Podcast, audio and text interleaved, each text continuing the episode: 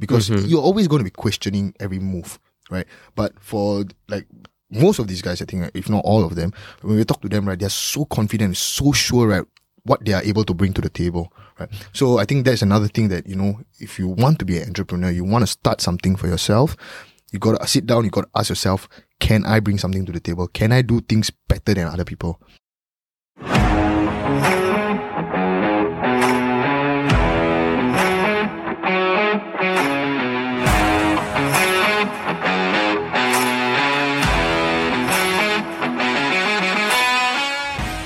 Hi guys, welcome back to another episode of Mind Your Business SG. And today you're joined with Arshvyn and Tahmid. Alright, yes, the host of Mind Your Business SG. And for the next few episodes, uh, it's gonna be a bit special. We don't actually have a guest for this episode, right, Ash? Yep. So if y'all don't know, we just recently had our first year anniversary. Yes. Right? So we called down some of the guests for a bit of a appreciation, right? And uh, thought we would take this time Mm-hmm. to you know do a quick recap of what we have been through in this year. That's right. Even though uh, as Indians, you know, our Hey. one year was in February. I'm not Indian, but yeah. as brown guys. Alright, sure. Yeah, we were following uh, the brown timing, right? So it happened uh, two months later, Mm. right in April, and we just wrapped up the event. Uh, I think we have a couple of um, Instagram That's videos right. that were posted up. Yep. Do check a uh, do take a look at it. Mm-hmm. If not, uh, we want to take this you know couple of sessions to you know recap everything. Yep. Get everybody uh, a quick summary of what we have learned. Uh, speaking to all these uh, Amazing entrepreneurs over that course of the one Yeah. year. Exactly. Right. So before we even get into that, right, Tahmid, Yeah. uh, what is the one word you use to describe, right? Having interviewed all these Hmm. amazing entrepreneurs. I think the first thing that really comes into my mind is resilience. I say one word. Resilience. Okay. Okay, fair. I'm not giving the whole sentence, but yeah, building up to it, Resilience. resilience. I swear, the number of times I've heard a story where they were really down on their luck. Uh, and I think we'll go a little bit deeper into each of the guests and maybe how they have shown the, Right, the right. resilience. Yeah, for me. I think personally for me, uh, Mm. Yeah. it was uh, eye opening, Mm. right? That would be the word. I, I, I guess it's a single word, right? Mm-hmm. So, Eye dash opening. Yeah, eye dash opening. Okay. Yeah. So I think that, you know, speaking to all these amazing people who have, they have always been stable actually, right? Yeah. Uh, they had careers and Mm-hmm. then for them to take that leap, uh, I don't think it's easy, especially breaking out from the, that whole Singaporean system that has Mm-hmm. been created for us, uh, where, you know, day one we are trained on following a schedule and Yep. then to go into the entrepreneurship mindset where your time is all yours, uh, and putting in the crazy amount of hours that I think that, you know, it is suited as a Singaporean. So it's quite interesting that, you know, we are trained to be hardworking. Uh, and it's interesting to see that these guys are taking leaps and bounds to, you know, do it on their own. Mm. Right. Uh, yeah. So, I, I I couldn't agree more, especially the about the part where you said, "Imagine you're stable, right? Yeah. Why on earth would you go out and take on that much risk, especially if you have like, I mean, responsibilities, let's say family, kids, you know, stuff like that, and and to take that leap, ah, man, I I, I think that's that's really says something that I'm not saying that you know you're a risk taker by by natural, but it's, like, it's also quite interesting that, you know, we have had a spectrum, right? Where Yes. there are people who, the families are against it and telling them like, you know, this is a bad idea. Why don't you Mm-hmm. Just get something stable? And then on the other spectrum, we have people whose family have been very supportive, supportive and and encouraging of Yeah. entrepreneurship. So it's quite interesting. I think uh, it comes back to again the the whole idea of uh, you are the average of the five people you mix with, Mm-hmm. right? And understanding that these all these people have their own network of uh, business owners and friends, right? Mm-hmm. Yep. Who motivate them in the right direction. I think that's something that's very important, Mm. right? So the kind of conversations you have with people around you, It's very different when, let's say, your network is business owners or even self-employed or, or salespeople. The type of conversations that you have are different, and sure. I've I myself have experienced this ever since you know maybe starting this podcast. Yeah. The conversations are different. The ideas are different. I think Yeah. even- even- thinking is different. even at the event, right? Uh, I was, you know, eavesdropping on some of the conversations, and then there are always there some people are talking about the hiring process, Mm-hmm. Right. Some people are talking about the training process, Yeah. and some people are talking about like eh, how to expand my business, Yeah. And then it, it was amazing to see this community of business owners who are so open and willing to share about Yes. their own experiences, and, right? and and the frustrations. yeah. It's, I mean, something that I guess only business owners Yeah, can sure. can It- empathize It, was with. really amazing Yeah. because you don't have them discussing, uh, you know, small things. Mm. Uh, that's one of the things that I took away from the whole event itself. Yeah, I'm I'm so glad we were able to get everyone, or at least almost everyone, Yeah. in the same room, Yeah, and and slowly I can see that you know we are building a community where we are sharing knowledge. yeah, And I mean, if you're listening to this episode, and hopefully you've been listening to us for a while, uh, who knows? We'll see you in the next year's event, Yeah, our two year anniversary, and you will be part of that conversation in the room with all these amazing people Yep. and learn and share. And yeah. I think to to you know uh bring it back nicely to the point that Mm-hmm. you know mind your business was started uh to share knowledge, right? That's Uh, right. At at every stage of what mind your business is going to be Mm-hmm. moving forward is that we want to create value. Yes. We want to make sure that uh if you are struggling, if you feel that I need to become an entrepreneur but I don't know where to start, we I hope think, that yeah. mind your business gives you the value, gives you the knowledge, gives you the education Mm-hmm. to at least start somewhere. Yeah. Right. Uh, and um, yeah, so that's been our one year. Yeah. Right. So let's get a bit into some of our guests who have guests, been yep, uh, come up. Yeah. So I think we started off our first guest uh, with Joshua Chin. Yeah. So I myself personally knew Joshua. Right. Right. So back when I was in university, I used to stay in a hall, right, in a dorm. And two doors down, there was Joshua. I think he was a year junior to me. He was studying a business uh, degree, right? And even from his dorm and hall days, I could see his entrepreneur mind, Right. uh, the type of conversation that he would have with me and, and the rest of us, our neighbors, right? It's different. He started, you know, doing a little of uh, drop shipping, e-commerce here and there. Right. But he found his footing with email marketing. And if you go back to episode four of Mind Your Business, that's when you really get a deep dive into his story, whereby he started a multi million dollar business from his dorm room, Right. where he reached out to uh, clients from the US, not even local clients in Singapore, saying that, hey, you know what, I could do this, Yep. get this, get you this result, um, X, 2X, 3X, 4X your uh, customers uh, through email marketing. And a lot of it was, and, and, and here's just a story, right? When he got his first client and they agreed to his price, uh, they asked, yeah, I'm just to PayPal you the amount. It's like, yeah, sure.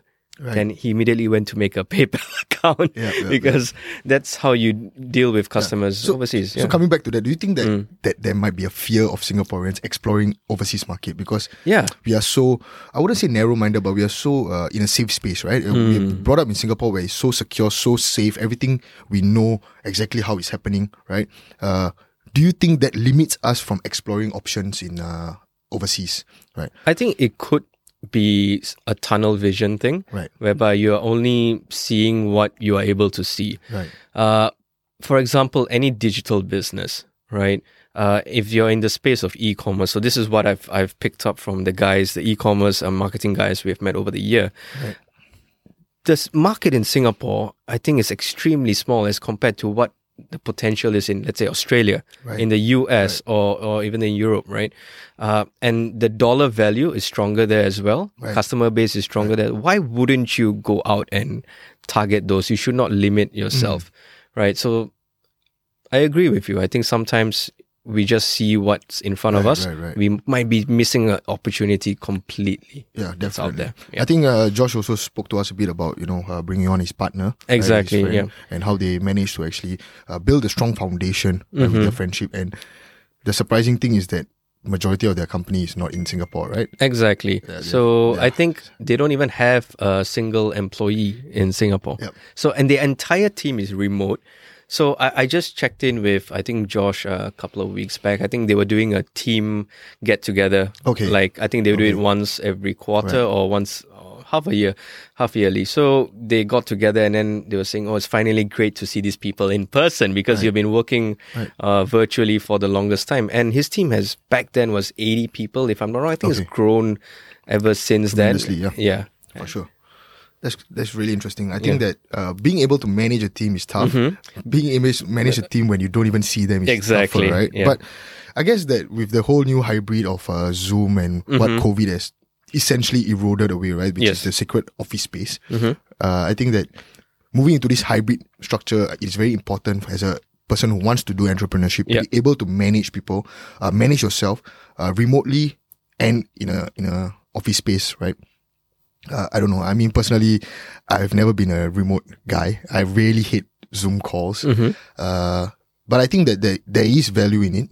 Um, but as you said, even for Josh, right, who has worked remotely for the past three, four years, five years, meeting these people in person is always going to be different. It's always different. So as an entrepreneur, would you think that, you know, uh, would I want an office space, right? Because there's also the, the thought that I save on Rent. cost, right? Yeah. I save on rent, right?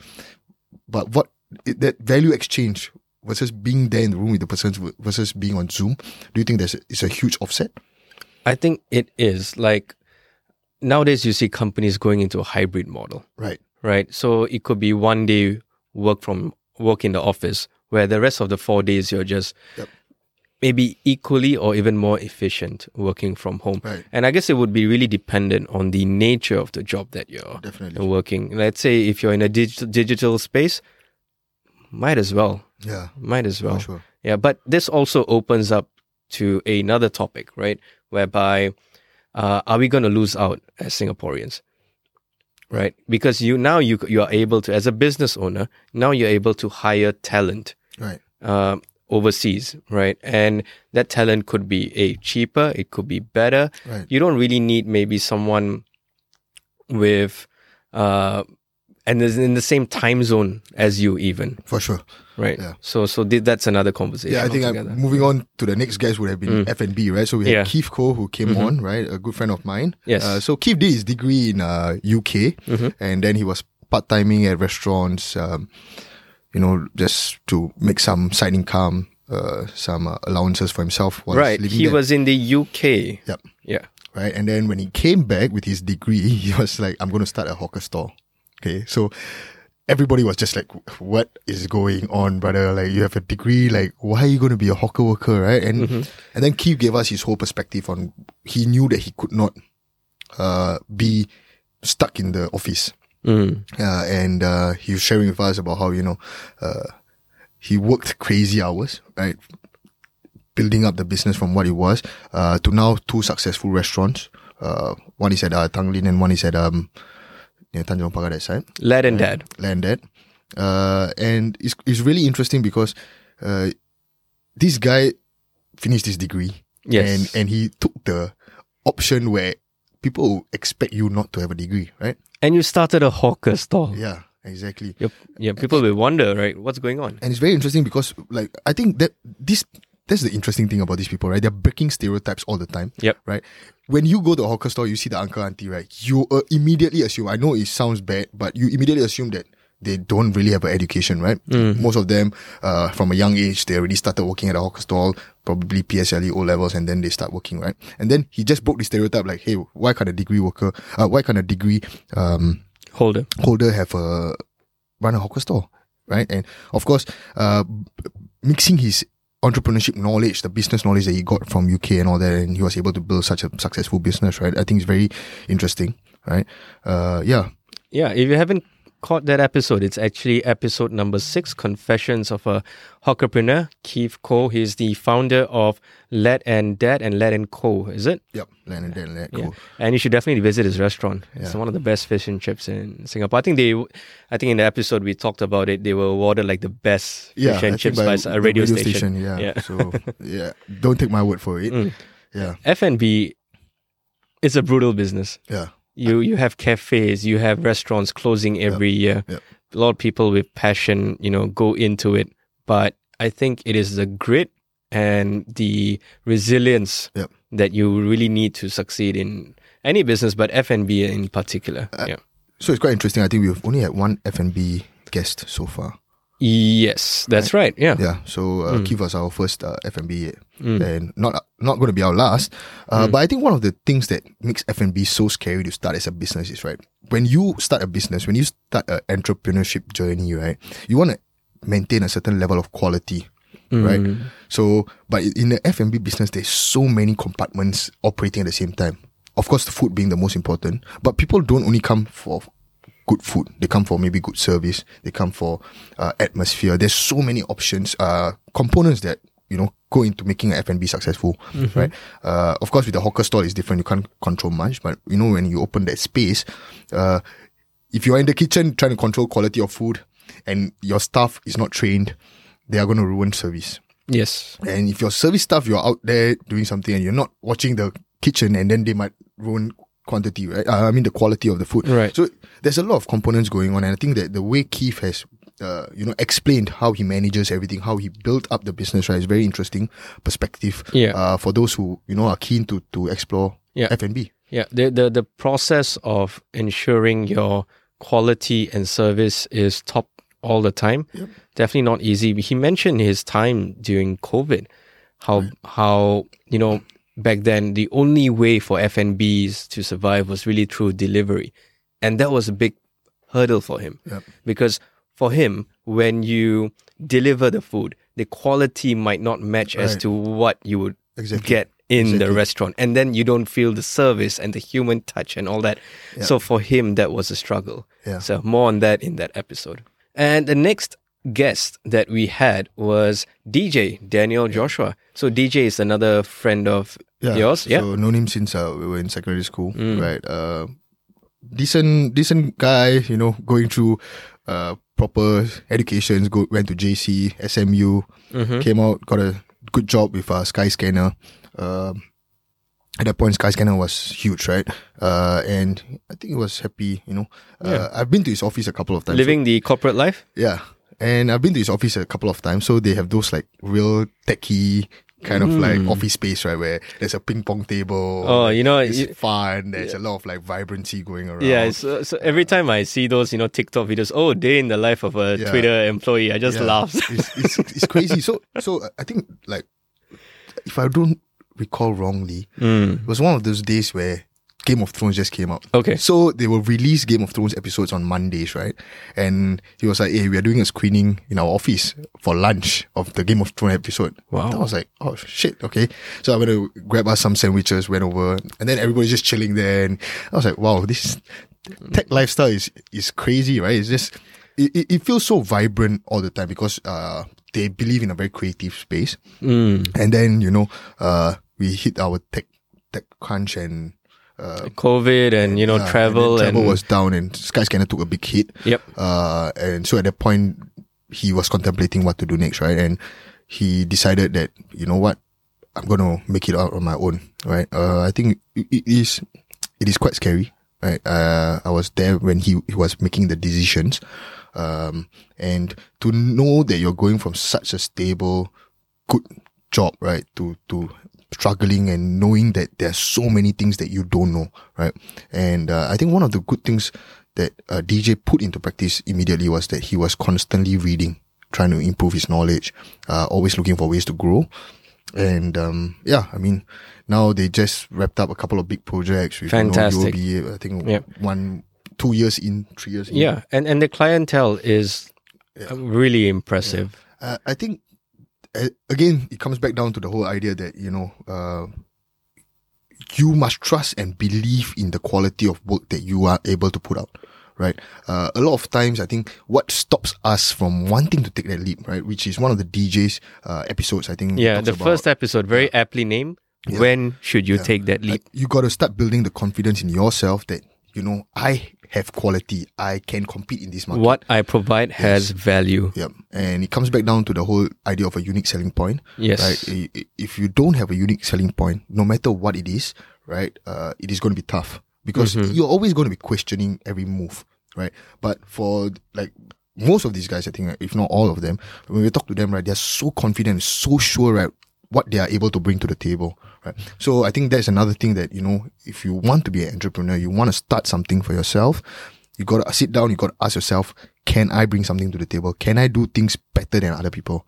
Right. And I think that's one of the things that made DJ so sure of what he was going to do because he sh- was sure that I can put out quality videos and I will never, um, you know, lose out on the quality compared to maybe other other agencies. Yeah, and it really ties back to you know a company's vision, a company's mission, and I remember their company's name is called We Are One. Yes. Right. And if you go to their website, you know it's a fantastic website. You'll see the vision very clearly stated. Right. Making content that brings people together. Yep. Right. We are one. So and everything you know ties back, and the value proposition is there. Yeah. So the unique selling point is there. So it's a fantastic few episodes we had with DJ. Some of the other things that, you know, we talked about is how clients pay for the experience, Yep. not the price. Yeah. Uh, don't ever get into a price war or with the, you know, people who are charging really little. So Yep. you have to differentiate yourself somehow. And we also touched a little bit on building your processes and routines, Yep. how your daily routine can really make the difference as an entrepreneur. You need to have that routine. So I think that's the ironic part of it all, right? So you know, uh, when we think about the entrepreneurship, we're talking about breaking out the circle of the Yeah. Singaporean schedule and all that. But the truth about it is that a schedule is important. Yes. An entrepreneur doesn't exist without a schedule. He controls the schedule, right? It's very different from how you look at a corporate structure, right? And the, we cannot misunderstand that entrepreneurship life is without a schedule. Yeah, because right? there's this misconception, right? Is that oh, we have a very flexible Yeah, yeah. time, and that c- can be deadly. Definitely, definitely. I mean, uh, even for me personally, uh, you know, some of the people that I spend a lot of my afternoons with, right? Because those are our downtime, are usually entrepreneurs, right? Because they are they are slightly more free, but that doesn't go to show that they are they don't know what's going on. They are always in control. They know exactly what they need to do at what time, right? And the funny thing is that yes, they are they appear to be more free, but it's because their schedule is so much stricter. Right? Yes. They are stricter with themselves. Yeah. And what are the things that they need to put in? Uh, you don't call sick days, There's no such thing. right? You, you- Sometimes you, don't take leaves. You don't take. there's no public holidays for you, Yeah, maybe. There's there's none of this. If you you got to get it done, you got to get it done, right? And if there's a problem, you got to fix it. Yeah. So, I think yeah, you know, uh, that is one of the misconceptions that I think we must understand. Address and yeah, understand here. Yeah. Mhm.